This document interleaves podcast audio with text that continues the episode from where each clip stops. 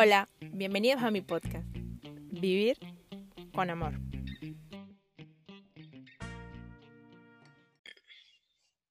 Hola, hola. Hoy estoy súper contenta. Mi felicidad no cabe. Mis cachetas me duelen de la sonrisa que tengo en la cara.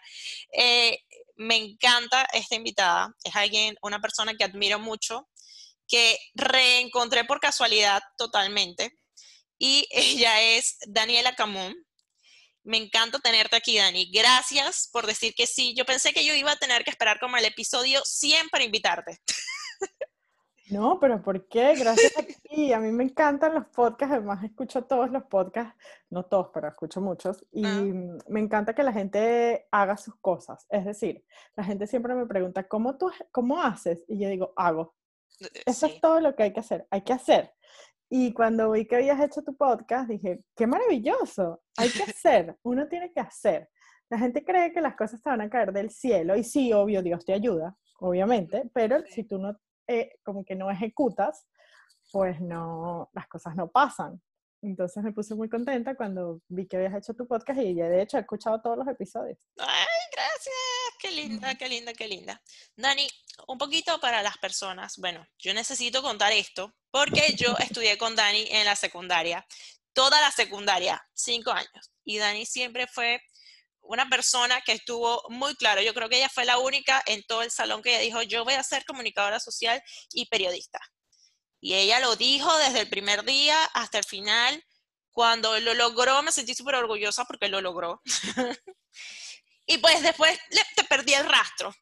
Y te encontré por casualidad, después de seguirte, darte like, comentarte, no sabías que eras tú, no tenía ni idea, y no sé cómo llegó un día la cuenta de Daniela Kammon a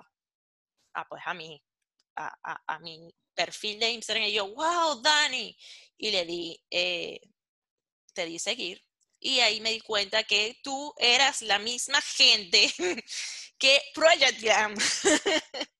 Y yo que, no puede ser. O sea, yo tengo en mi Pinterest un tablero solamente de Project Glam. Y con datos que das tú. Así que yo quedé que, wow. Pero antes de hablar de esa maravilla, ese monstruo que tú has creado, un monstruo bueno, quiero saber, cuéntanos, ¿quién es Daniela? Bueno, yo soy mujer, básicamente. Soy emprendedora. Soy, como tú dices, comunicadora social. La verdad es que cuando la gente me pregunta, ¿tú qué haces? Yo digo, yo soy emprendedora y periodista, porque tal cual como tú dices, yo toda mi vida quise ser periodista. Entonces, eso es lo que yo siento que a mí me define.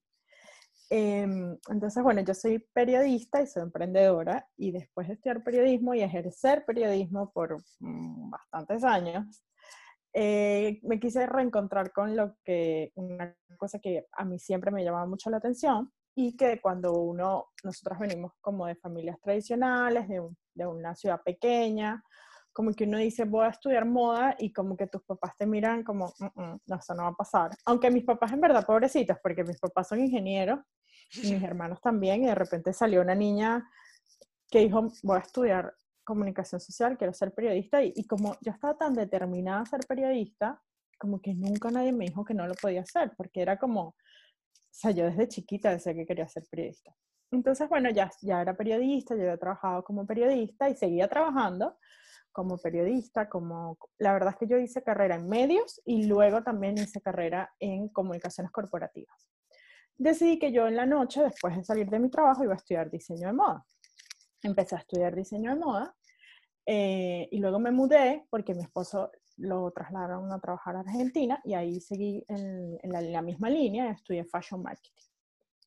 Y después estudié asesoría de imagen, ya con Project Glam un poquito más encaminado. Y sabes que eso que te pasó a ti con Project Glam le ha pasado a un montón de gente que yo conozco o que conoce mi esposo. Entonces decían, ¡ah! No puede ser que Dani sea Project Glam, porque yo pasé Project Glam tiene 5 años y medio.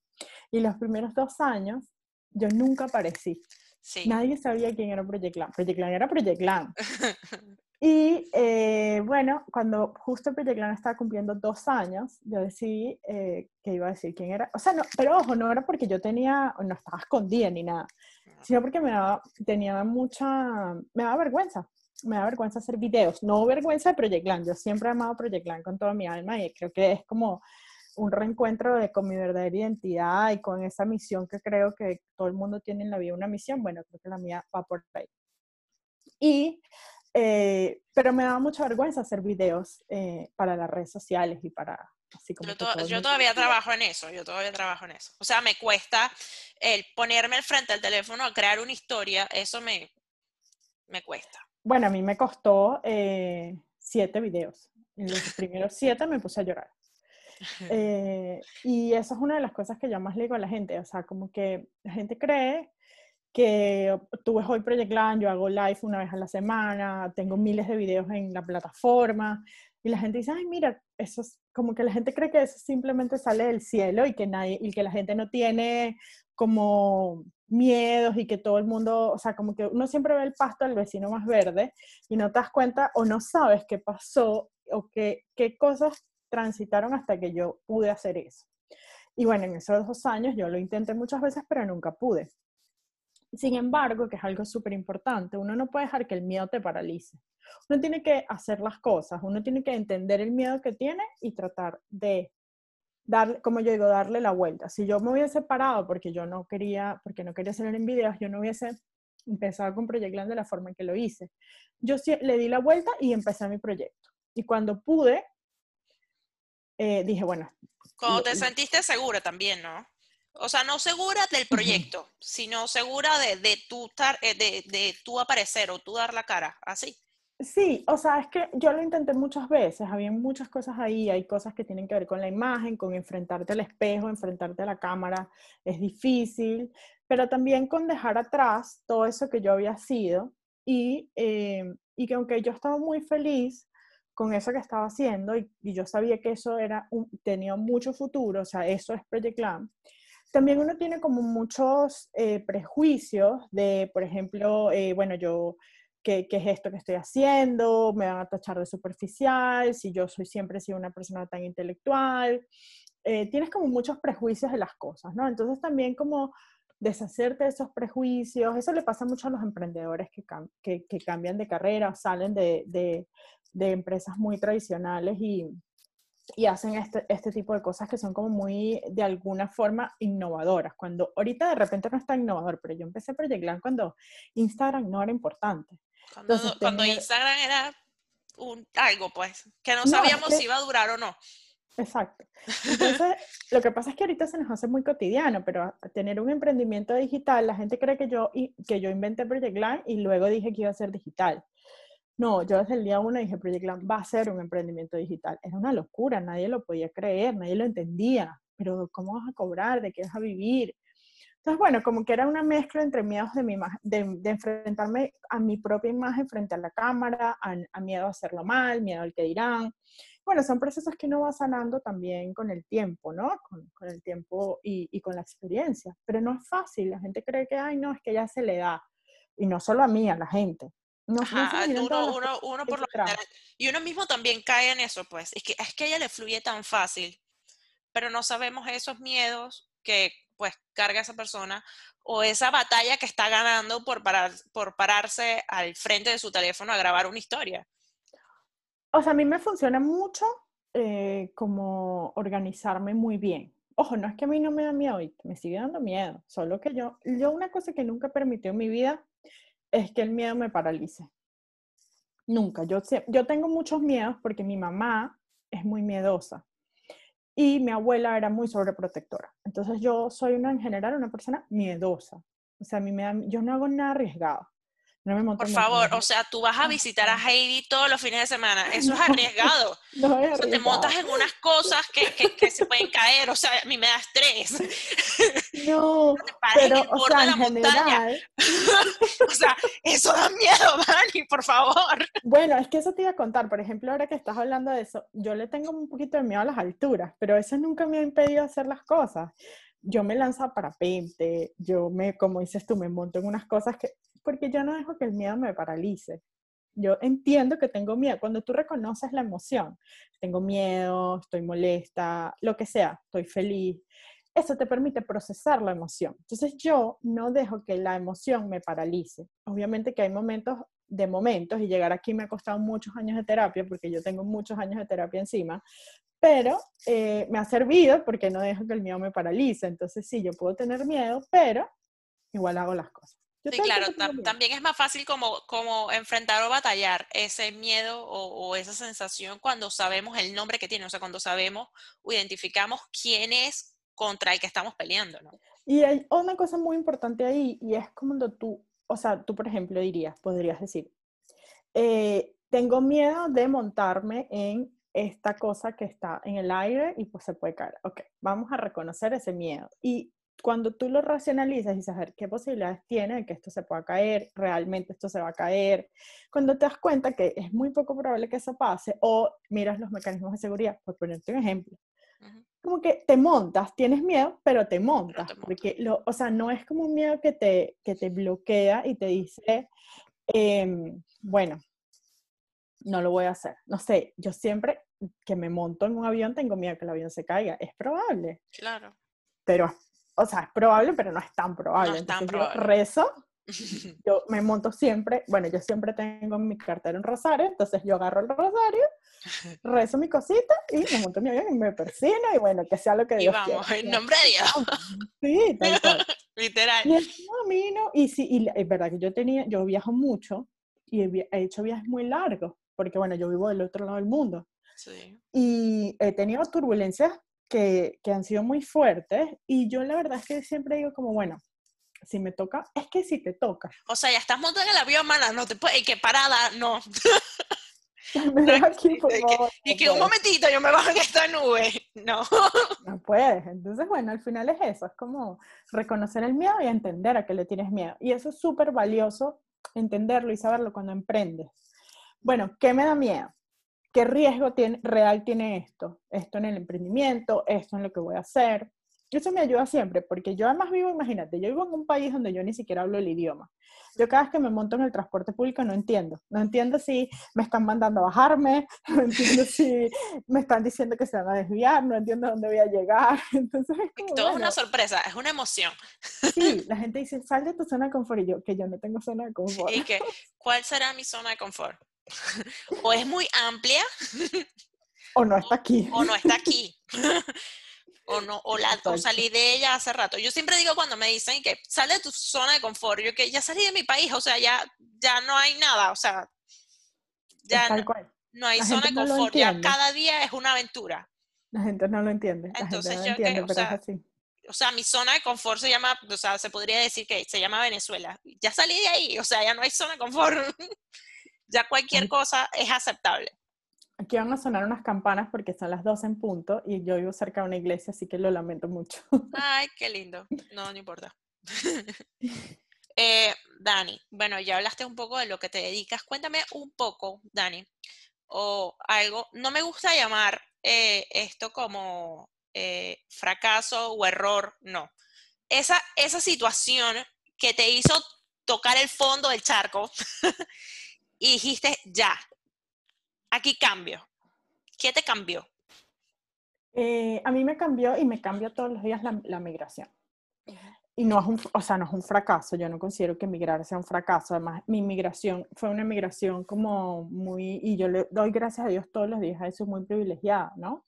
Y cuando veo las condiciones que mucha gente sale de sus países, porque no solo de Venezuela, sino de sus países, yo me siento muy afortunada y agradecida, y trato de honrar ese agradecimiento todos los días, pero a mí la migración me convirtió en una persona completamente distinta. Ha sido muy duro, pero para bien, o sea, para bien, ha sido muy duro, un proceso personal muy, muy duro, pero creo que ahora soy mejor persona. Creo que sin haber migrado nunca hubiese podido hacer Project Glam, por ejemplo. Creo que sin haber migrado nunca hubiese dejado de quejarme de las circunstancias, y creo que si no hubiese migrado nunca hubiese tenido la valentía y la fortaleza de hacer las cosas que hoy siento que puedo hacer y que ya he hecho, ¿no? Yo siento que después de todas las cosas que yo he vivido y que he logrado, que puede ser para unos mucho y para otros poco, yo creo que yo voy a poder casi que cualquier cosa en mi vida. Y no lo digo como arrogancia, sino más bien como la reafirmación de que somos todos capaces de enfrentar lo que la vida nos ponga. Y creo que la migración para mí significó ese entender, o sea, entender eso. Porque yo muchas veces, sobre todo al principio de la migración, estuve como muy deprimida. Los primeros 2 años fue muy difícil para mí, yo no me lograba adaptar. Yo vivía en Argentina, no lograba adaptarme, me la pasaba muy mal, lloraba muchísimo, me sentía muy sola, y yo siempre decía, no voy a poder, ¿no? Y pude bastante. Pudiste muchísimo, o sea, paraste por allá por Suiza, donde no hablas ni siquiera el idioma. O sea, en Argentina por lo menos te entendían el español. Y no solamente por geográficamente, sino porque, como tú dices, cuando tú te das cuenta de, o sea, la gente que me dice, no, es que yo no puedo emprender porque no tengo dinero, yo no puedo emprender porque... Porque no conozco a nadie. Esa es la primera. Es que yo no conozco a nadie. Yo, o sea, para mí no hay ninguna excusa para no lograr las cosas que quieres lograr. Y la primera es no ser víctima de tus propias circunstancias. Entonces yo pude haberme quedado llorando y diciendo, no, es que imagínate, vivo en Suiza, ¿qué voy a hacer? No puedo trabajar, estoy deprimida, no tengo dinero, no tengo trabajo, porque todas esas cosas eran verdad cuando yo empecé con Project Glam. Y creo que, bueno, que haber podido hacerle frente a mi propia vida y decir, esto es lo que yo tengo, y si yo me sigo quejando y pensando en lo que yo tenía, en lo que yo fui, en lo que yo podría haber logrado en mi país, nunca voy a avanzar, nunca voy a salir de esta depresión, nunca voy a salir de este hueco negro en el que estoy. Entonces, como hacerte responsable de tu propia vida, para mí, yo siempre he sido responsable de mi propia vida. Yo me fui de mi casa cuando tenía 15 años. Pero yo siento que cuando me sacaron de Venezuela fue como que me hubiesen quitado un superpoder que yo tenía. Y esos 2 años, de mis primeros 2 años de migración, fueron terribles. Yo la pasé súper mal. Y creo que eso pasarla súper mal me ayudó a entender muchas cosas de mí misma que yo no había entendido hasta ese momento. Y yo siempre digo, y lo sigo diciendo todos los días, que Project Glam me salvó y me salva diariamente de muchas cosas. Claro, incluso de mí misma. Entonces, claro, porque te mantiene como con la mente ocupada, siempre estás pensando algo. Yo siempre veo en tus historias o en tus publicaciones de tu cuenta que... al gato, ¿cómo se llama el gato? Ricky, se llama Ricky. Ajá, Ricky. Ajá. Siempre está Ricky y una agenda, o Ricky está sobre la agenda o un cuaderno, y uno trata de estunear ese cuaderno para ver los secretos de Dani.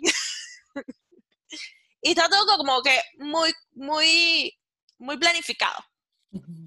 No hay espacio. ¿Y qué pasa, Dani, cuando, digo, te pregunto esto porque soy igual que tú, ¿qué pasa cuando esa planificación no ocurre como tú lo tienes pensado? Tú sabes que yo soy la persona más planificada y más organizada que yo conozco. Pero también soy la persona que conozco con la capacidad de adaptación más grande que también conozco. Entonces, sí, yo tengo 2 planificadores. O sea, yo tengo un planificador así. ¿De escrito, manual? Ajá. No, tengo 2. Y uno en el que veo el mes completo. Ajá.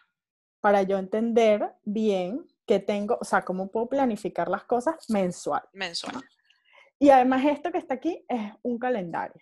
Ajá. O sea, son muchas cosas para organizar. Pero yo tengo... O sea, también sé observar mucho. Y eso pasó este año, por ejemplo. Yo tenía yo planifico para 3 de negocios, para 3 meses, para 6 meses y para 1 año. Uh-huh. Porque bueno, yo tengo empleados, necesito saber cuánto voy a facturar mensual para poder pagarle a los empleados, pagar las cosas que necesito pagar, tener un sueldo yo, porque esto no es un hobby, esto es un trabajo. Un trabajo.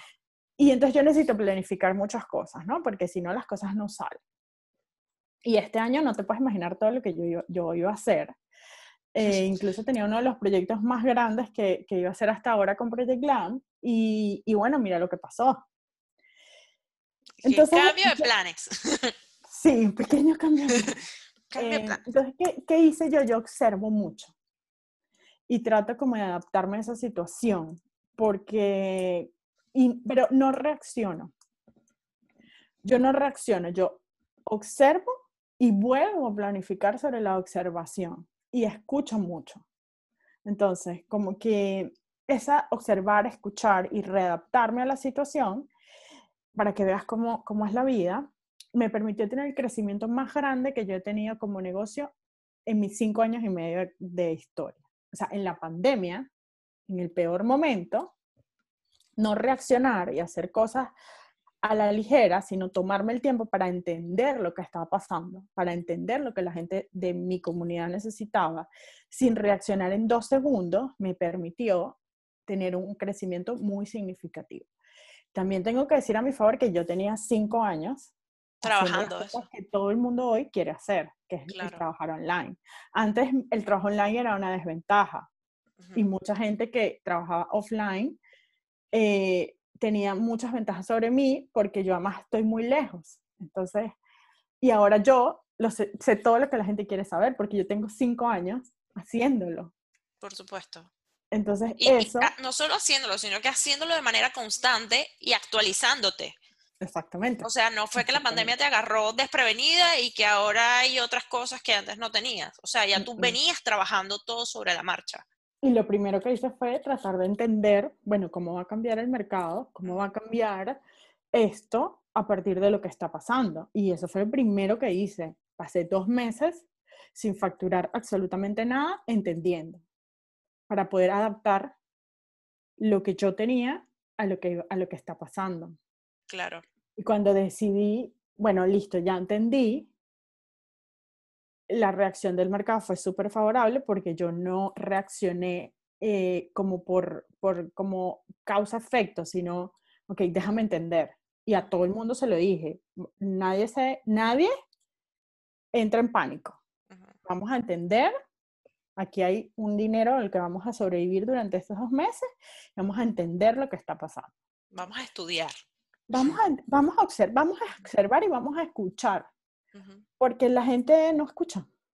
No. La gente reacciona por instinto y por prejuicio también. Y muchas veces los mercados y las personas, si tú las escuchas, te das cuenta que si vas por ese camino te vas a equivocar, porque estás actuando por tu instinto y no por lo que necesita la gente a la que tú le vendes. Tu cliente, pues. Tu cliente ideal al final, pues. O sea, no estás escuchando lo que tu cliente necesita realmente. Exacto.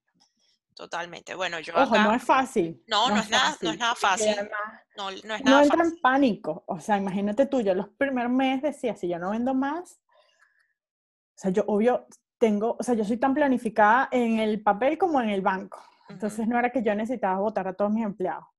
Pero yo las primeras 3 semanas no dormía pensando, Dios mío, ¿qué voy a hacer? Yo no tengo alma para votar a nadie. Exacto. Y o sea, que ya no eres solo tú. O sea, es que hay gente que está trabajando contigo y esa gente tiene familia. Claro, y además, fíjate que como yo tenía estos super planes para este año, yo había empezado a preparar mi equipo para que esos planes se presentaran, se hicieran realidad. Y había aumentado, o sea, había contratado 2 personas adicionales a las que ya tenía desde en el 2019, porque el 2020 iba a ser el año de todo el mundo. Y la íbamos a reventar. De verdad. Bueno, y pero bueno, yo le tendría que decir gracias a Dios, porque gracias al 2020 primero me atreví al podcast, que lo tenías hace rato en la mente y siempre la excusa que no tengo tiempo. Y ahorita estoy grabando después de tener 24 horas despierta y no me importa. Yo también le agradezco un montón el 2020. Ha sido un año difícil, muy difícil, pero el 2020 otra vez me ha puesto a mí en una situación de muchos cambios. Y en la que tú, o sea, como que uno siempre... Yo hice un curso, bueno, dimos un curso con una autora que se llama Camila Serna. Ella habla de autoestima, ella es súper chévere, en verdad. El libro cuando lo recomendaste en Project Glam, obviamente me lo devoré como en 3 días, o sea... Bueno, fíjate tú esto que pasó para que tú veas que uno tiene que hacer. Cuando yo leí ese libro, Camila no es mi amiga, yo no la conocía. Cuando yo leí ese libro, yo quedé muy impactada porque yo tuve un desorden alimenticio cuando yo estaba más chiquita, ya no sé chiquita, cuando tenía entre los 17, 16, hasta como los 22. Y el libro hizo mucha, o sea, me conecté con muchas cosas porque yo pasé por muchas de esas cosas. Y cuando yo leí el libro dije, wow, qué increíble, este libro lo tienen que leer muchas mujeres. Y decidí que iba a ser un club de lectura. Sí, exacto. En eso. Pero, ojo, sin ningún tipo de pretensiones, solamente quería comentar el libro, porque yo intenté que mis amigas se lo leyeran, pero nadie me prestó atención, entonces yo no tenía con quién comentar el libro. Oye, yo me lo leí, por ti. Claro, pero eso fue después. Después que yo lo dije en Project Glam, entonces dije, claro, yo lo voy a hacer en Project Glam, a ver qué tal, a ver qué la gente y vamos a hacer el club de lectura. Y Camila me escribió a mí. Diciendo, sí, yo me acuerdo que tú y que ¡guau! La celebración. Claro, entonces es como que uno tiene que hacer las cosas. ¿Cómo hiciste? Lo hice, sin esperar demasiado, sin expectativas, pero lo hice y lo hice bien. Uh-huh. Y ahí entablamos una relación súper bonita y hicimos un curso de autoestima que fue gratis para toda la comunidad, justo el año pasado, para más o menos para esta época. Y Camila me dijo una cosa a mí que me cambió mucho como la perspectiva, y ella me dijo que la autoestima, gran parte de la autoestima era creer que uno iba a poder con todas las circunstancias que la vida le ponía. Y yo dije, wow, yo nunca lo había pensado así, y yo tantas veces en mi vida que he dicho, no voy a poder, y siempre puedo. Entonces yo quisiera que eso nunca se nos olvidara, a ninguna, que uno puede, hasta las peores cosas que le... Y ojo, uno ha sido muy afortunado y no le ha pasado cosas dramáticas, feas, y ojo, y no estoy desmeritando el sufrimiento de nadie, pero imagínate que Dios cuida a todos los niños, pero los niños que se mueren, las madres que pierden a sus hijos, cosas muy trágicas, y la gente puede sobreponerse a eso, ¿no? Entonces, bueno, yo creo que este año también me siguió mostrando que uno puede, que no viene la pandemia, el Herculus, como digo yo, y uno puede. Tú tranquila que en el 2021 los mismos planes que tenías van a salir mejor y con más gente, porque entonces ahora tienes más exposición. No, y además que de repente no, porque de repente... Ya mejor hago otra cosa. Este año es que quizás eso no era tan bueno. Sí, literal. Dani, sé que haces 1 millón de cosas durante el día. ¿Cuál es tu parte favorita? Ese momento que Dani espera desde que se levanta. Qué difícil, porque hago muchas cosas al día. La verdad es que a mí me gusta mucho como cuando tengo tiempo para leer, yo leo mucho, y cuando puedo tener como un momento tranquilo para estar con mi esposo, porque en verdad tranquilo. Porque los dos tenemos trabajo, o sea, él trabaja mucho y hace otras muchas cosas, y yo trabajo mucho y también hago otras cosas. Entonces, como que a veces siento que cuando logramos como en verdad dejar todas esas cosas a un lado y sentarnos a hablar y a pensar los dos en nosotros, pues ya sea lo que sea, en su relación o algún plan súper grande, pero que logramos como conectar ese momento, a mí me gusta mucho. Y no pasa siempre porque uno está como todo el tiempo, ¿no? Y suele pasar justo antes de dormirnos, porque es como que, ok, vamos a dormir. Y como que... Esa conversación de 5 a 20 minutos que es mágica. Eso te iba a decir, que pueden ser 5 minutos o 20, más de eso no, porque además Miguel, mi esposo, se duerme como... Yo lo envidio horrible porque él se duerme como en 2 segundos. Ay, mi esposo también, porque son así. Mira, es que de verdad, eso es una habilidad, un superpoder de la mente masculina, que no piensa, o sea, cuando dicen a dormir es a dormir, chao. Ellos no, nada de multitarea, nada. O sea, si estoy trabajando, no me molesta, no puedo hacer más nada. Sí. Que eso es como yo digo que eso es como un castigo a la mente femenina, que creemos que podemos hacer muchas cosas y no hacemos nada. Es terrible, además yo sufro insomnio, entonces... Yo duermo toda la noche feliz y yo toda la noche así con los ojos abiertos. ¿Y qué, Dani? Y empuja a Miguel para otro. Lo juro, a veces me da rabia, a veces le quiero como pegar. ¿Y qué? Pero bueno, como que esos dos momentos me gustan mucho. Cuando leo algo que no tenga que ver con Project Glam, con mi trabajo, porque, bueno, también leo muchas cosas de Project Glam. Y cuando eso pasa, cuando logro conectarme con Miguel en una manera que no sea del día a día, de hay que hacer esto, hay que hacer lo otro, hay que hacer aquello. Okay. Dani, esta es trilladísima, pero me encanta hacer la pregunta. ¿Cuál es tu superpoder? ¿Cuál es ese don especial que tiene Daniela Kammon? Yo creo que yo soy una persona muy resiliente. Yo creo que yo logro como tener esa capacidad como de sobreponerme a muchas cosas, y creo también que tengo un poder que es rarísimo, y es que yo me digo a mí misma como voz del constructor, Dani la constructora. O sea, yo soy capaz de llegar a cualquier lugar y en 2 segundos yo tengo como un hogar construido, y como que yo me adapto súper rápido. Y como que no es un big deal para mí. Si tú me dices a mí, te tienes que mudar mañana a China, yo le digo, ok, agarro, hago las cajas y me voy. O sea, pero es que no hay... Pero mami, que ya tú tienes experiencia, mi amor. Claro. Es que no, o sea, para mí no hay drama. O sea, como, ya... Bueno, va a ser triste porque aquí ella dice a algunos amigos, pero está bien. Y listo, agarro. O sea, no, es que nos tenemos que ir para, no sé, el lugar más rico. Está bien. Listo, ya. Hago las maletas, dame dos horas y ya, yo resuelvo. Y eso me ha enseñado mucho como a ser desprendida de muchas cosas. Uh-huh. Entonces a mí no me importa como, o sea, yo solo tengo 2 apegos. Que uno es, y los 2 son dificilísimos de trasladar. El gato y los libros. Entonces claro, a veces los libros es un problema porque son, o sea, muchos. Entonces yo... estoy tratando de leer más en Kindle para no cargar con esa cantidad de cosas. Sí. Y el gato, que meter un gato de un país a otro es un problema. ¿Cómo haces, Dani? No, así siempre es o sea, es muy difícil. Pero yo me acuerdo que cuando Miguel me dijo, nos vamos a Argentina, yo le dije, está bien, tengo que llevar a Ricky. Me dijo, bueno, pero no sé. Yo le digo, no, es que si Ricky no va, yo no voy. Y me acuerdo que cuando me dijo que nos íbamos a mudar para acá, yo le dije, bueno, hay que llevar a Ricky. Entonces me dice, bueno, pero tienes que llamar a la embajada de Suiza porque eso es un problema. La Suiza es muy estricta con el tema de los animales.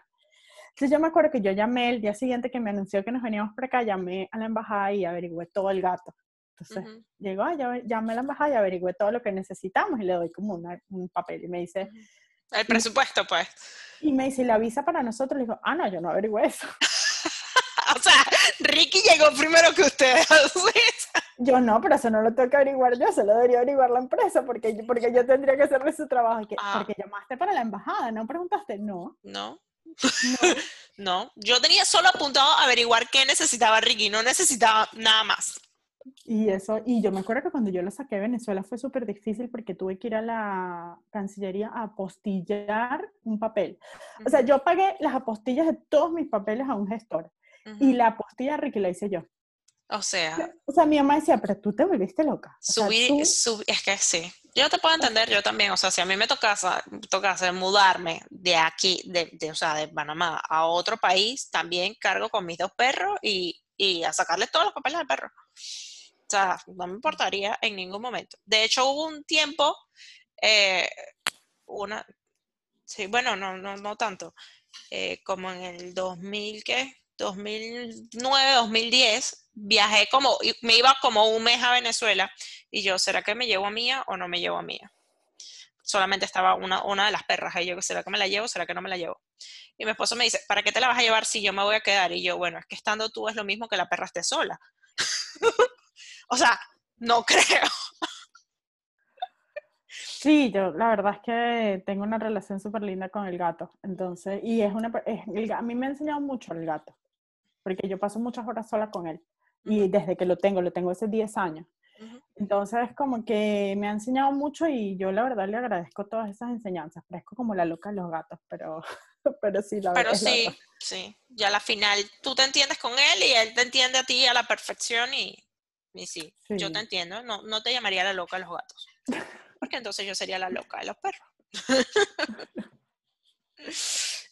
¿Cuál es ese libro que Dani agarra de me tengo que mudar de país o me voy de viaje? Y va ese libro todo, o sea, todo viejito, todo con las hojas amarillas, pero no importa. Ese es el libro que Dani agarra para el que no se puede quedar. El que no lo deja para que la compañía de mudanza lo lleve. No, es que no tengo uno. O sea, tengo muchos. O sea, sí, como que no tengo un libro. Tengo muchos libros que significan cosas para mí.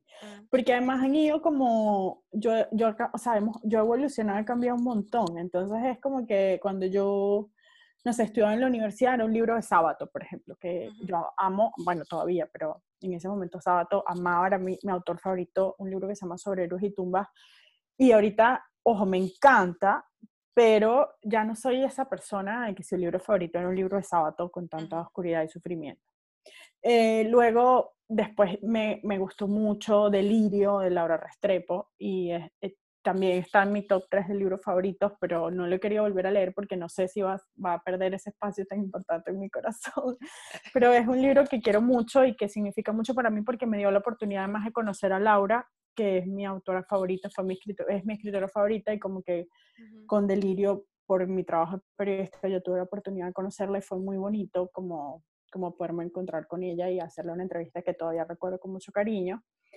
Pero también tengo una colección de libros de literatura latinoamericana que son súper importantes para mí, ¿no? Entonces, bueno, no tengo uno, creo que tengo varios, y no me sentiría capaz como de dejar ninguno, la verdad. Pero ese libro que Dani revisa, ese que está ahí contigo, es más, al frente tuyo debe haber un libro. No, es que tengo... tengo 5. Uno. Tengo cinco porque está trabajando justo con unos libros. Entonces tengo un libro de creatividad ahorita que estoy leyendo que es de Elizabeth Gilbert, que se llama Libera tu magia. Me encanta el nombre nada más. Tengo un libro de feminismo que se llama Cómo ser mujer, que también es una autora feminista súper importante. Y tengo un libro de emprendedores que se llama Aprende a promocionar tu trabajo. Entonces tengo los 3 libros enfrente. Es que mi relación con los libros es demasiado especial. Es como eso que te digo que yo me llevo el gato y los libros. Entonces como que tú dices un libro y es que no puedo. Incluso tengo hasta un libro para hacer ejercicios de escritura. Todos los tengo aquí. Viste que no me paré. Solo estiré la mano así. O sea, no es una exageración. Yo te puedo creer. Yo también. O sea... estiro y ahí está. Entonces no sé, la verdad es que no te puedo decir. No hay uno que, no te digo ese libro que no prestas, porque, o sea, por allá por el cipote viejo, no creo que vayas a prestar un libro, pero... yo creo que para mí los libros de Laura Restrepo son libros que no prestas. No son libros que está dedicado y es un libro que tiene una dedicatoria muy bonita y es como que ese libro no... Ajá. Es mío.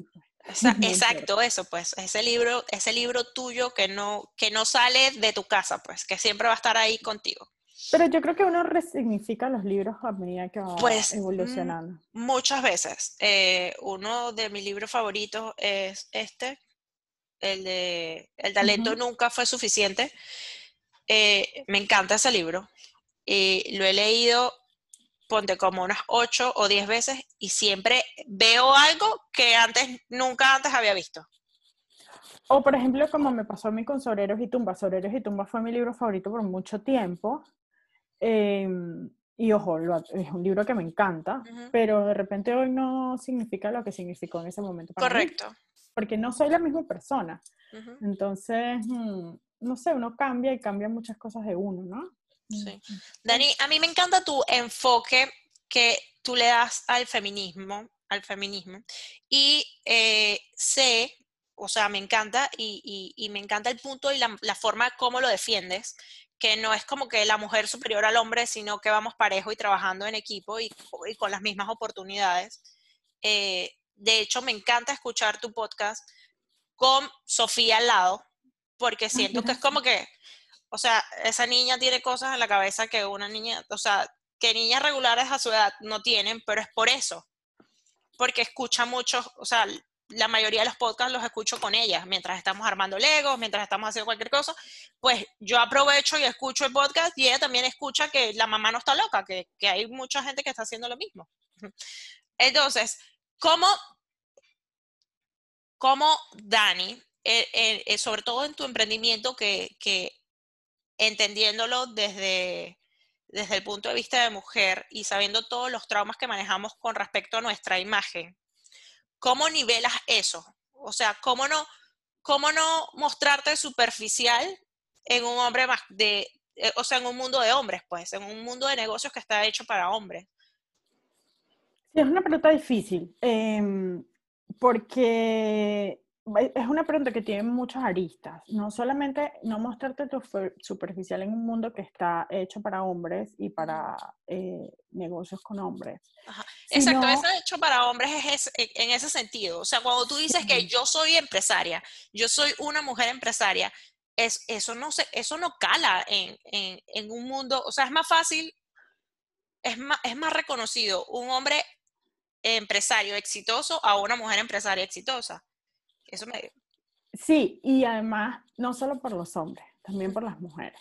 O sea, y sobre todo cuando tienes negocios que tienen que ver con la imagen, con cosas que son calificadas históricamente como superficiales, ¿no? Entonces, ¿cómo hago? Bueno, no presto demasiada atención a las cosas, porque muchas veces, no solo como empresaria, que lo soy, sino también como persona, como mujer, como profesional, más como mujer, como profesional, he sido muchas veces tildada de superficial. Y es difícil para mí, porque la gente no se imagina todo lo que yo estudio, o sea, yo tengo 3 carreras, o sea, en diferentes países del mundo. La gente no tiene, o sea, la gente cree que yo me senté y empecé a combinar ropa y con la gente. Y esta man tiene el don para combinar ropa. Aunque sí, bueno, yo voy a desmentir a Dani, porque Dani, cuando no había estudiado nada de moda, ella se vestía súper bien y ella arreglaba súper bien y ella nos decía, eso no te queda bien. Y es verdad, ese puede ser tu don y no hay problema, ¿no? Pero la gente como que cuestiona mucho cuando te dedicas a cosas que son superficiales, y lo peor es que el acto de vestirte es un acto que haces todos los días, entonces no puede ser algo superficial cuando tú lo haces, es parte tan íntima de tu día a día, ¿no? Y recuerdo alguna vez que una persona que estaba así en posgrado como de sociología, una doctora socióloga, yo publiqué algo en Project Glam que hablaba de los colores y del empoderamiento que sentías a través de los colores que usabas, y esa persona me escribió una cosa muy fea, acusándome de superficial, de gafa, de tonta, de los colores no empoderaban, que... Yo creo que llegué a leer ese comentario, y yo, para mí adentro, yo dije, esta man piensa que esta se paró hoy y dijo, yo quiero ser una blogger. Sí, y lo peor es que no. O sea, ajá, exacto, no. Claro. Y me acuerdo que esa persona me dijo que que había trabajado con las... O sea, era como, tú qué vas a saber de esto si a las mujeres las matan en la calle por cómo se visten, y me empieza a acusar un montón de cosas muy asociadas al feminismo también, por cierto. Las palabras como patriarcado y eso de agradar a los hombres y todas esas cosas, ¿no? Y yo recordé mucho cuando yo empecé Project Glam, y me di cuenta, una de las cosas que yo hice cuando empecé Project Glam fue hacer unas entrevistas a profundidad. Yo soy muy disciplinada y muy intelectual. Entonces yo no me iba a poner a hacer algo si yo no entendía realmente cómo las mujeres se relacionaban con la imagen. Hice unas entrevistas a profundidad con unas mujeres, además de pedirle a todas las que querían que me contaran su historia a través de cómo se sentían con su imagen y cuál era su historia con el espejo. Y recibí 3.000 respuestas. Imagínate. Y una de las cosas que más me impresionaba era cómo las mujeres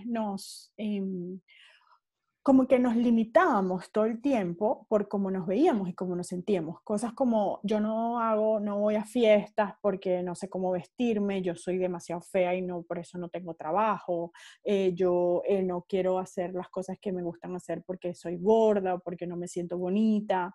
Y son cosas que la gente no admite en público. O sea, no son cosas que tú vas a una fiesta y dices, hola, me siento fea, porque no cumplo el canon de belleza de la revista. Hola, disculpa, soy Daniela y tengo un desorden alimenticio. Uno no dice eso, son cosas que uno tiene, que se calla la boca y sufre dentro de su casa, ¿no? Y como que entender que una cosa como la ropa, que definitivamente es un objeto, porque es un objeto, te puede generar sentimientos profundos y muy buenos y muy malos, no es fácil de reconocer. Entonces, bueno, yo misma tuve que hacer las paces con eso y entender que lo que yo estaba haciendo estaba por encima del estereotipo de la ropa superficial. Y yo nunca he tenido mucho miedo de romper estereotipos, porque si bien yo soy una persona bastante tradicional, también soy una persona que rompe estereotipos. Yo tengo 12 años casada y no tengo hijos, por ejemplo. Entonces es algo que también me critica mucho. Pero volviendo a la pregunta de cómo enfrento el feminismo o ser una empresaria en un mundo de negocios para hombres, me defiendo, porque me ha pasado. Me defiendo y digo, bueno, perfecto, hombres, todos, pero este negocio es mío y la que lo sabe hacer soy yo. Y la que lo hago soy yo. Sí, yo me acuerdo, yo estaba en una reunión, creo que esto lo conté en el podcast, y era como un empresario en el que yo estaba tratando de encontrar algo ahí, como era como una especie de rueda de negocio. Y yo había contratado a alguien para que me ayudara a introducir Project Glam a diferentes empresarios a ver qué podíamos hacer en conjunto. Uh-huh. Y esta persona en la que yo contraté, yo me fui a Miami a un mes completo a hacer como esta gira de negocio, de medio y de negocio. Creo que la escuché en tu podcast. Y esta persona en la que yo contraté, que me cobró muchísimo dinero para hacerme todas estas rondas, estas reuniones de negocios, me dice... mira, tú vas a venir sola. Yo le digo, bueno, yo voy a ir sola 3 semanas y una semana mi esposo me va a venir a acompañar porque él justo tenía una reunión en Chicago. Uh-huh. Y bueno, como vamos a estar muchísimo tiempo separados, él va a venir a acompañarme una semana. Entonces me dice, bueno, dime la fecha. Y yo le digo la fecha. Y resulta que todas las reuniones de negocio las armaron en esa fecha donde él iba a estar, ¿no? Y yo dije, bueno, no importa, es normal, aquí, o sea, la gente necesita un hombre, yo no me siento menos, porque yo estoy demasiado segura de lo que yo sé. Y recuerdo que tú haces tus cosas, o sea, tú estás yo no necesito demostrarle nada a nadie, yo me lo demuestro a mí misma todos los días. O sea, yo no necesito eso. Y yo no, la verdad es que no hice mucho ruido, y a veces hay cosas que uno necesitas saber que si no las aceptas y trabajas con eso, no puedes hacer nada. Entonces yo, bueno, dije perfecto. Y empezaron las reuniones y bueno, tengo muchos cuentos de esas reuniones, pero me acuerdo que una de las que más tuve, de la que me impresionó más, fue un momento en el que yo me di cuenta que toda la reunión estaba como en una esquina donde yo no estaba. Todo el mundo estaba hablando de mi negocio y yo no estaba participando en esa conversación. O sea, es tu negocio. Y yo recuerdo que la persona con la que estaba hablando, un tipo encantador, ojo, no estoy para nada criticando, encantador, él era un señor encantador, me dijo, yo no entiendo lo que tú haces, pero eso que tú haces funciona. Uh-huh. Y entonces se volteó, o sea, me dijo, yo no entiendo lo que tú haces, y eso que tú haces funciona, tú la que hace eso.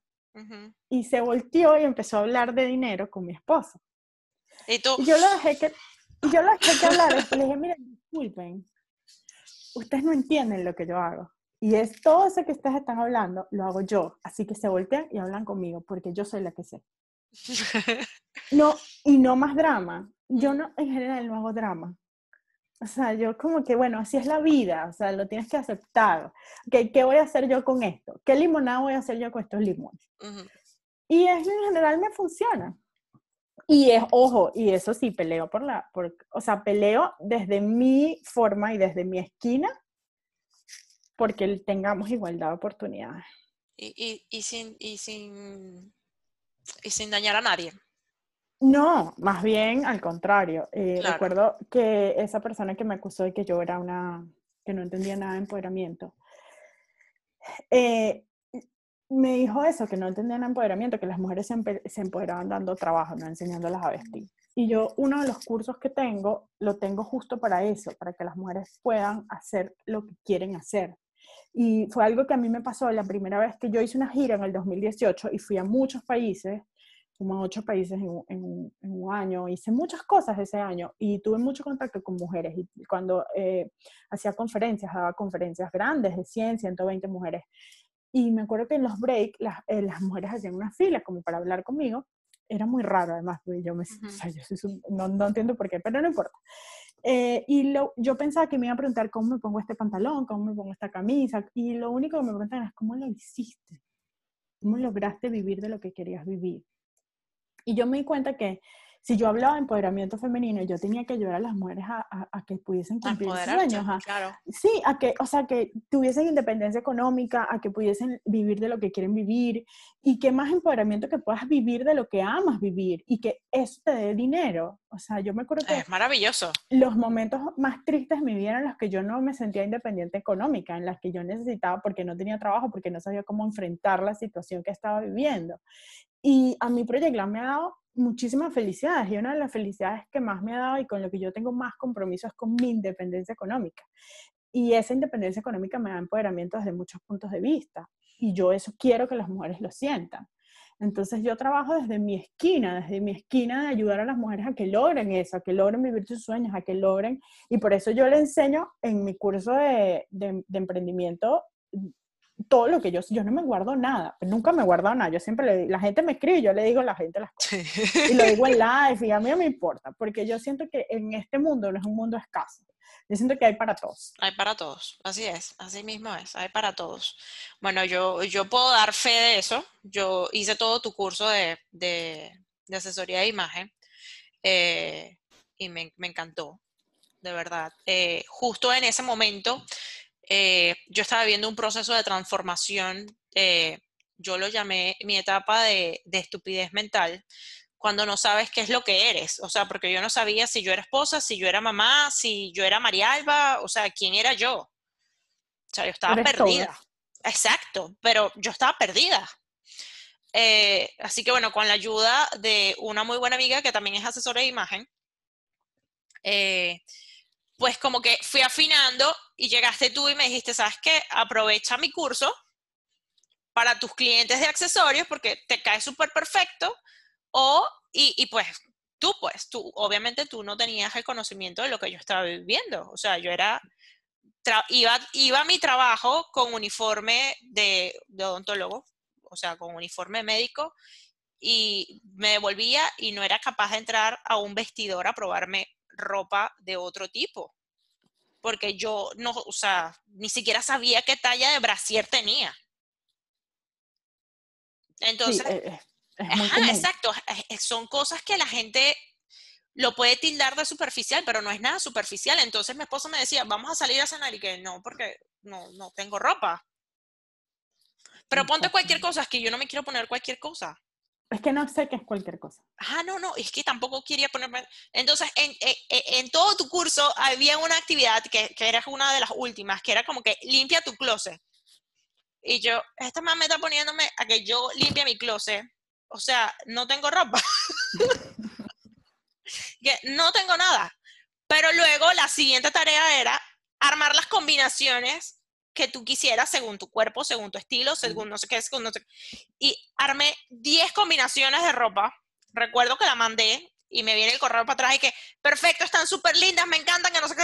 O sea, imprimí eso y me fui a la tienda y que esto es lo que quiero.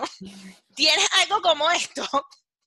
Porque tampoco era capaz de poder ir a una tienda a medirme ropa. Entonces, en las tiendas, cometen el error, en las tiendas de ropa, cometen el error que tienen cualquier persona atendiéndote.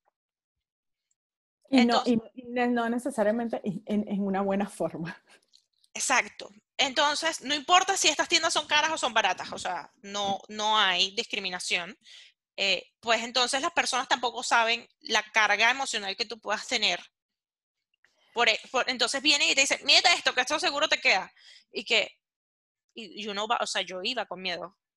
Si la ropa me quedaba o no. Yo le digo el probador, el terrible probador. O sea, no. El probador es un lugar...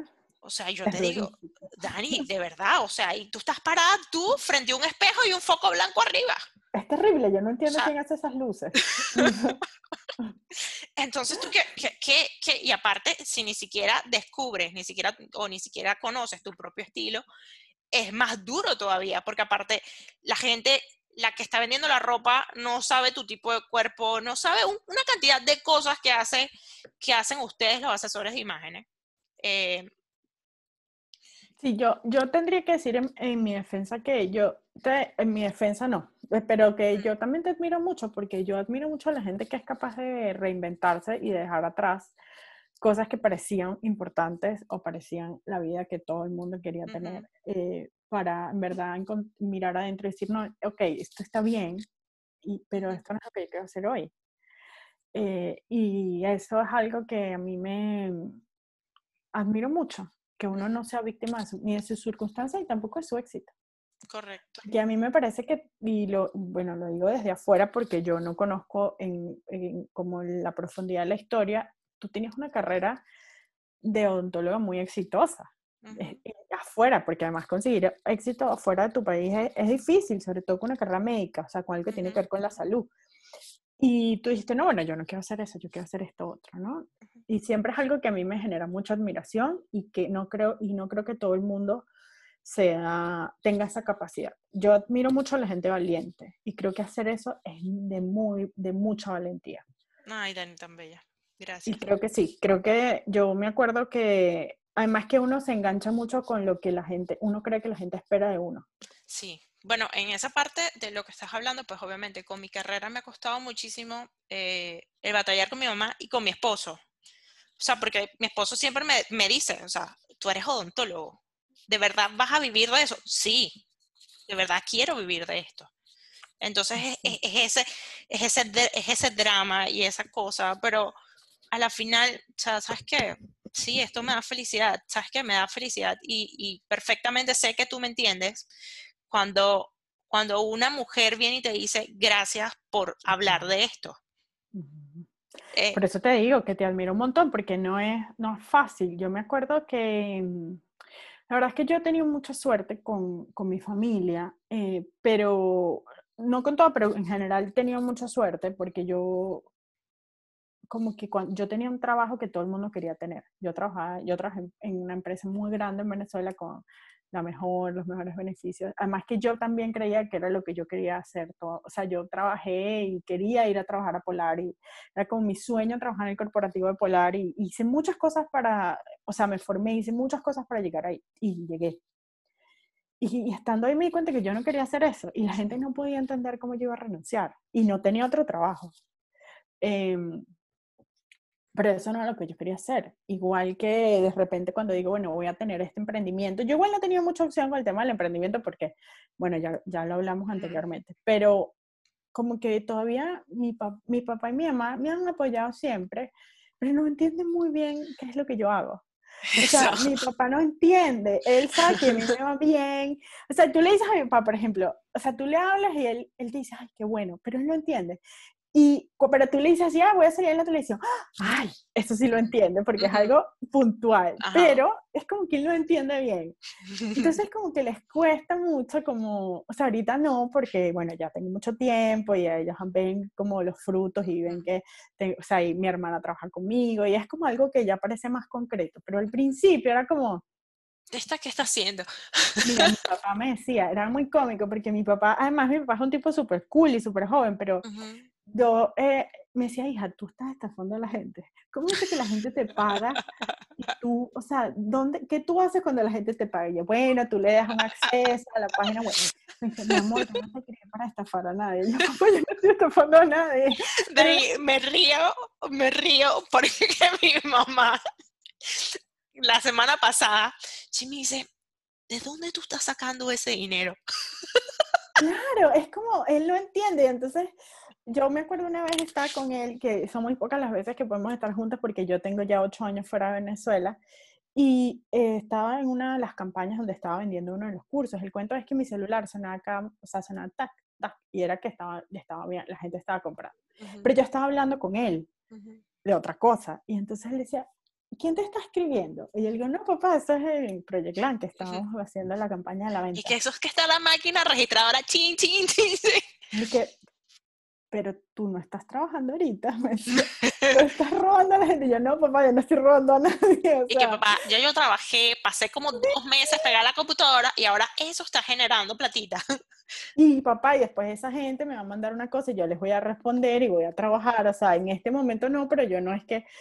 Pero bueno, les cuesta entender y creo que sí, creo que cuando unos emprendedores, sobre todo de cosas como que no necesariamente son una empresa de finanzas, que es algo muy tradicional, es difícil como batallar con la gente que está alrededor. Sí, es bastante complicado. Y también cuando se existe, o sea, cuando cuando el cambio de rubro es tan fuerte, o sea, cuando el cambio es difícil, pero bueno, poco a poco lo irán entendiendo.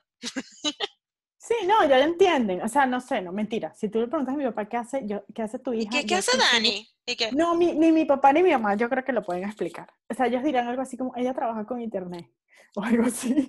No, pero... O a veces mi mamá dice, no, ella a veces está en la televisión y da conferencias. Y ya no, o sea, pero de que no, de cosas de la ropa, de la moda. Tú sabes que a ella siempre les gusta eso. Y mi mamá lo corta ahí. Pero... porque, bueno... Está bien, son generaciones y son cosas que... Pero tú eres tremenda, Dani, de verdad. Eres maravillosa. Me encanta verte donde estás, de verdad. O sea, me encanta porque... Sí, o sea, es que hubo una vez que echaste el cuento, creo que fue en tu podcast, de los zapatos rojos, buscándolos, o del zapato de tacón, que tú querías tu zapato de tacón. Y pues, o sea, escuchándote en esa oportunidad, y te lo dije... De verdad, te veo como esa niña buscando su zapato de tacón.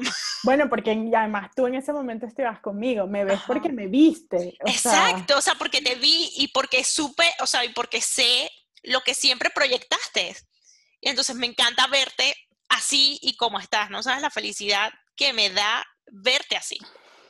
Gracias, amiga. La verdad es que es muy cómico que nos hayamos reencontrado después de tanto tiempo y tan de casualidad. Sí, o sea, no. Es que yo, por favor, como yo venía siguiendo tanto Project Glam, yo a esta tipa me encanta. Y de hecho, yo hablaba con Ana Isabel, porque en ese momento era cuando estábamos comenzando como el emprendimiento de los accesorios. Y yo decía, mira estas publicaciones, mira lo que dice ella, que las combinaciones de los colores y no sé qué, mira, vamos a combinar los colores así. Entonces como que nos guiábamos con las combinaciones de la ropa para hacer los accesorios. Entonces fue pasando, y o sea, como hasta 2 años después fue que me enteré que eras tú, o sea, la misma cara, o sea, la misma gente. Yo, no puede ser que sea Daniela Kammon. No, me pasó que una persona que trabajaba en una transnacional me escribió a Project Glam, tipo, hola, queremos hacer un entrenamiento corporativo, y yo conocía a la persona, tipo, súper, y yo le digo, hola, fulanita, ¿es Daniela? Y yo dije, no puede ser Daniela. Yo, sí, es Daniela. sí, es la misma Daniela. Y que no lo puedo creer. Yo dije, sí, bueno, no sé, eso es chévere, a mí me gusta, como sí. No, que no sea mi nombre, o sea, porque yo siempre lo pensé como algo más grande. No como algo que fuese a depender de mí, para que no dependiese de mí. Depende un montón. Yo quisiera que dependiera menos. Pero nunca, siempre lo pensé como una empresa, no como una marca personal. Amiga, ¿cómo haces eso? Es justo eso, porque estoy justo en ese momento. ¿Cómo delegas? ¿Cómo sueltas? Gran pregunta. Mira, yo estoy aquí tomando apuntes. Bueno, mira. Yo creo que hay varias cosas. Una de las cosas que me ayudó a soltar es, ok, yo necesito dedicarme a lo que va a facturar. Uh-huh. Y hay cosas que son muy importantes para la empresa, pero no facturan. Que no las puedes dejar de hacer, pero no son el core del negocio. Okay. Entonces, así fue como el primer criterio. Y lo segundo es que yo busco gente, primero que me complemente, o sea, que no sepa lo mismo que sé hacer yo, porque ¿para qué? Sino que sepa hacer cosas que yo no sé hacer. Y después, que me guste mucho trabajar con esa gente. O sea, que me dé mucha nota trabajar con esa gente. Porque si no, no quiero. Porque esto es mío. Mío como nada en el mundo lo es. Como yo no tengo hijos, uh-huh. Entonces esto es mío. No, claro. Y cuando tengas hijos, esto va a ser tu hijo. Mi hijo mayor, tu obvio. Hijo grande, exacto. O sea, y siempre va a seguir siendo tu hijo. Claro, es tuyo. Tú lo pariste. Exactamente. Entonces, si yo no tengo confianza con la persona con la que estoy con las personas con las que trabajo, no puedo. No, o sea, no lo puedo hacer. Necesito querer trabajar con esa gente. Y después, tengo periodos de entrenamiento largos. Es decir, yo no suelto la tarea hasta que yo no esté completamente segura de que la persona que lo va a hacer lo puedo hacer como yo necesito que se haga. No, mentira, como Project Glam necesito que se haga. Porque Project Glam no soy yo. Entonces, está muy atado a mí, pero no soy yo. Entonces, ¿cómo necesita Project Glam que se haga esto? Uh-huh. Y entonces son como pasos, pueden pasar 3 meses, pueden pasar 4 meses, pueden pasar 6 meses en los que yo estoy muy supervisando la tarea. Y la verdad es que he tenido mucha suerte porque tengo gente, por ejemplo, la primera persona que yo contraté tiene 4 años trabajando conmigo, que es un montón para tener 5 años y medio en un emprendimiento. Luego la segunda tiene 3 años, la tercera, no, 3 años y medio, y luego la tercera tiene ya 3 años. Y estuvimos un tiempo como nosotras 4. Y luego ahora pues aumentamos y por lo que parece creo que vamos a seguir aumentando. Gracias a Dios, y la verdad que lo agradezco. Yo agradezco mucho, le agradezco mucho a Dios que me dé la oportunidad, porque yo sé que no mucha gente la tiene. No, y tienes una oportunidad bellísima, que es el de ayudar a más mujeres a estar seguras de sí mismas. Y me parece que es súper valioso eso que estás haciendo tú, pues. Me parece súper lindo. Y no solo, o sea, no es lo bonito, sino no, o sea, es valioso lo que estás haciendo.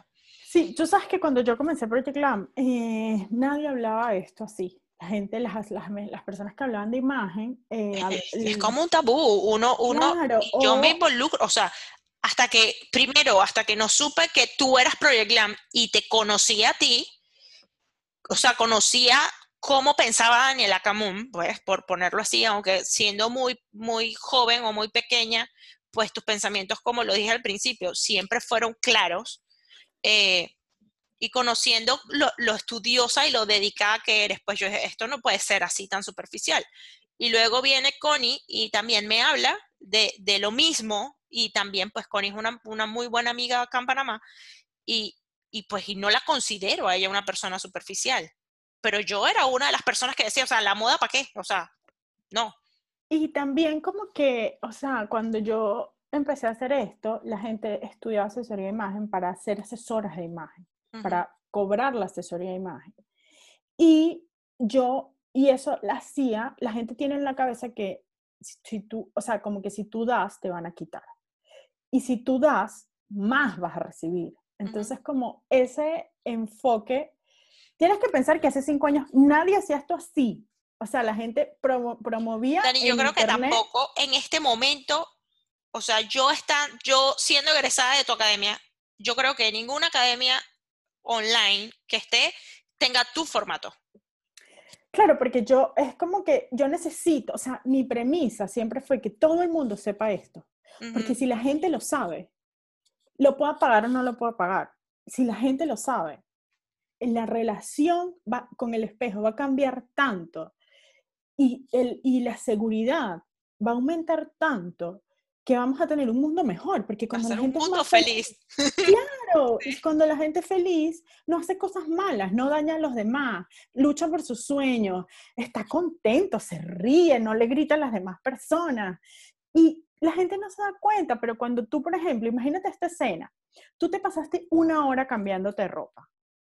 Te saliste no con lo que querías ponerte, sino con lo que ya se te acabó el tiempo, y te fuiste a la calle con cualquier cosa que y te montas al carro y vas llorando porque estás frustrada porque no quieres, sí. O sea, no me lo imagino. Y llegas a tu trabajo, y le ruegas a Dios no conseguirte con tu jefe, y si eres soltera le ruegas a Dios no conseguirte con el que te gusta. Y entonces dices, entonces ves pasar a tu compañera de trabajo por enfrente, vestida espectacular, entonces... dices, pero porque ella puede, yo no puedo, y entonces frustración, envidia, tristeza, inseguridad, un montón de sentimientos muy profundos que te afectan mucho. Entonces yo dije, no, yo necesito que esto se sepa, y es un enfoque que yo he tenido mucho hasta el sol de hoy. Mi enfoque, o sea, mi pilar número 1 es la generosidad, y por eso yo todos los días regalo información, y eso nunca, nunca, nunca, nunca me ha quitado un cliente. Más bien me ha dado mucha gente que ha dicho, wow, imagínate, ella da todo esto gratis, imagínate si yo le pago.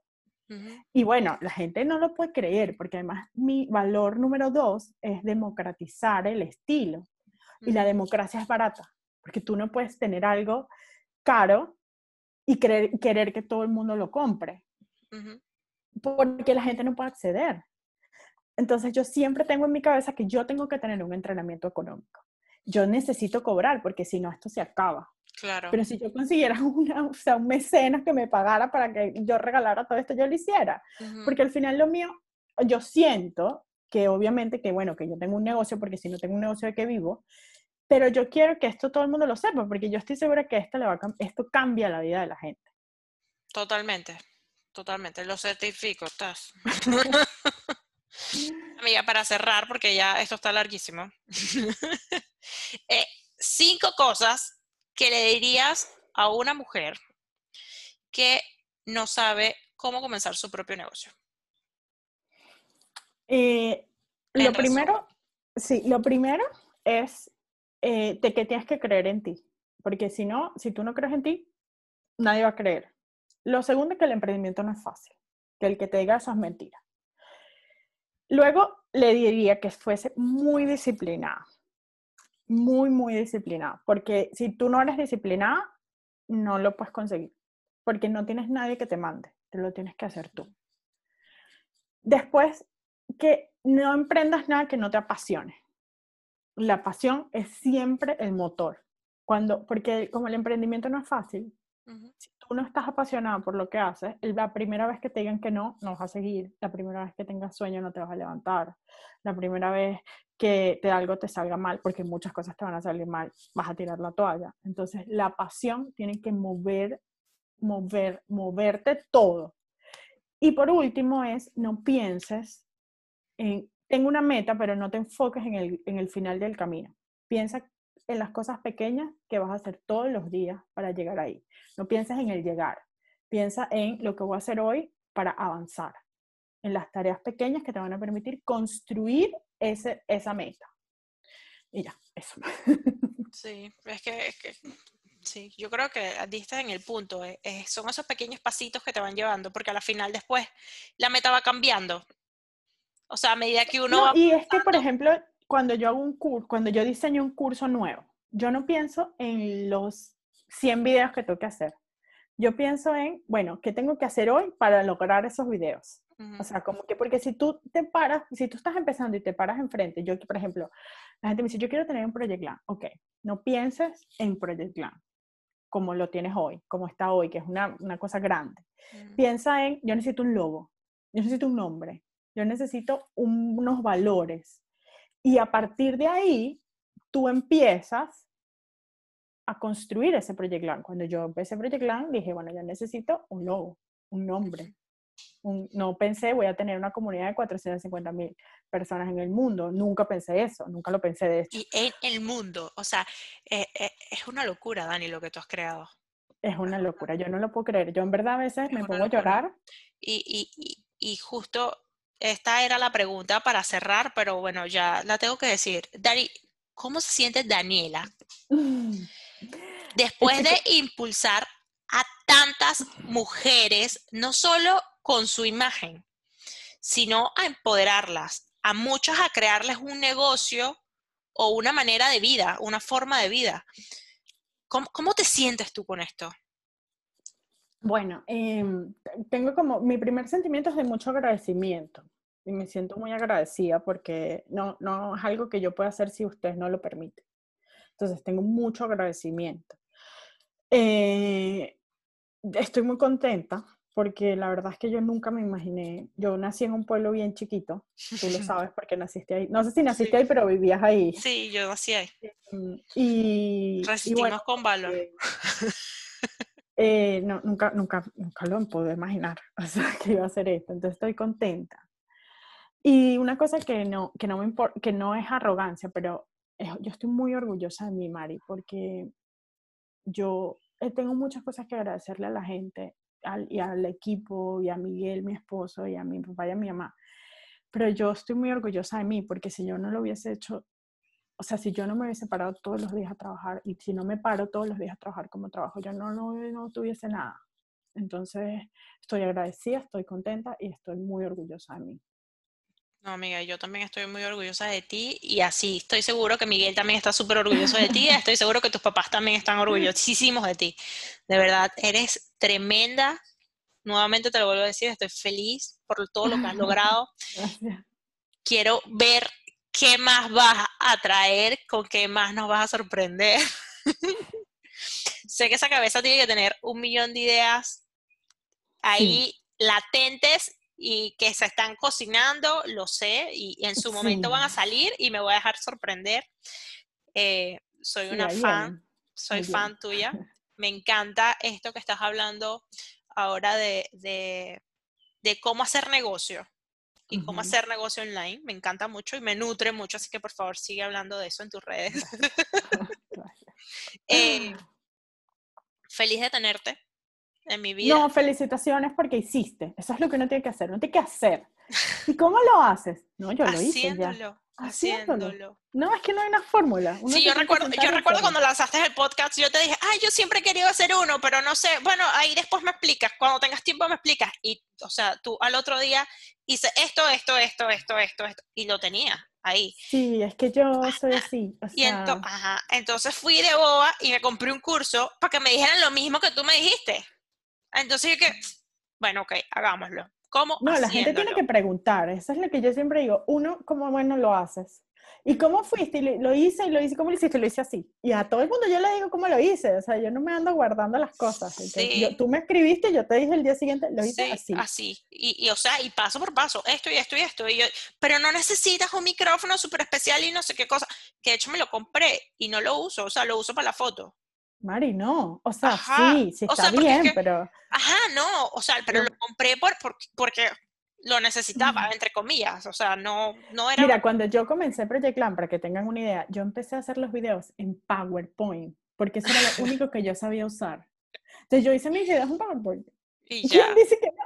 ¡Claro! Te quedaron súper buenos.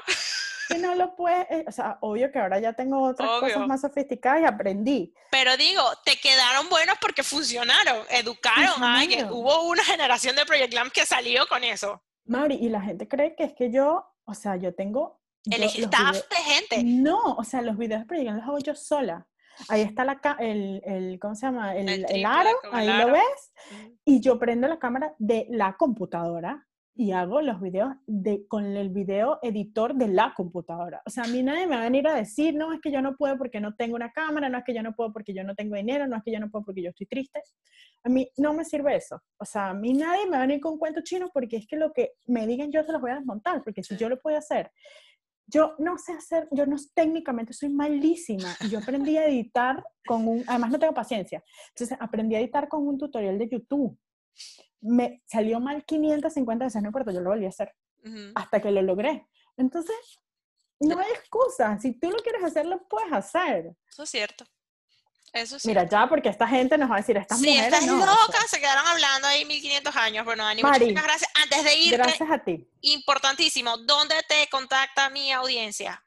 Bueno, yo tengo @ProjectGlam, como proyecto en inglés, y glamour, con doble M al final, Project Glam, en todas las redes, y en www.project-glam.com.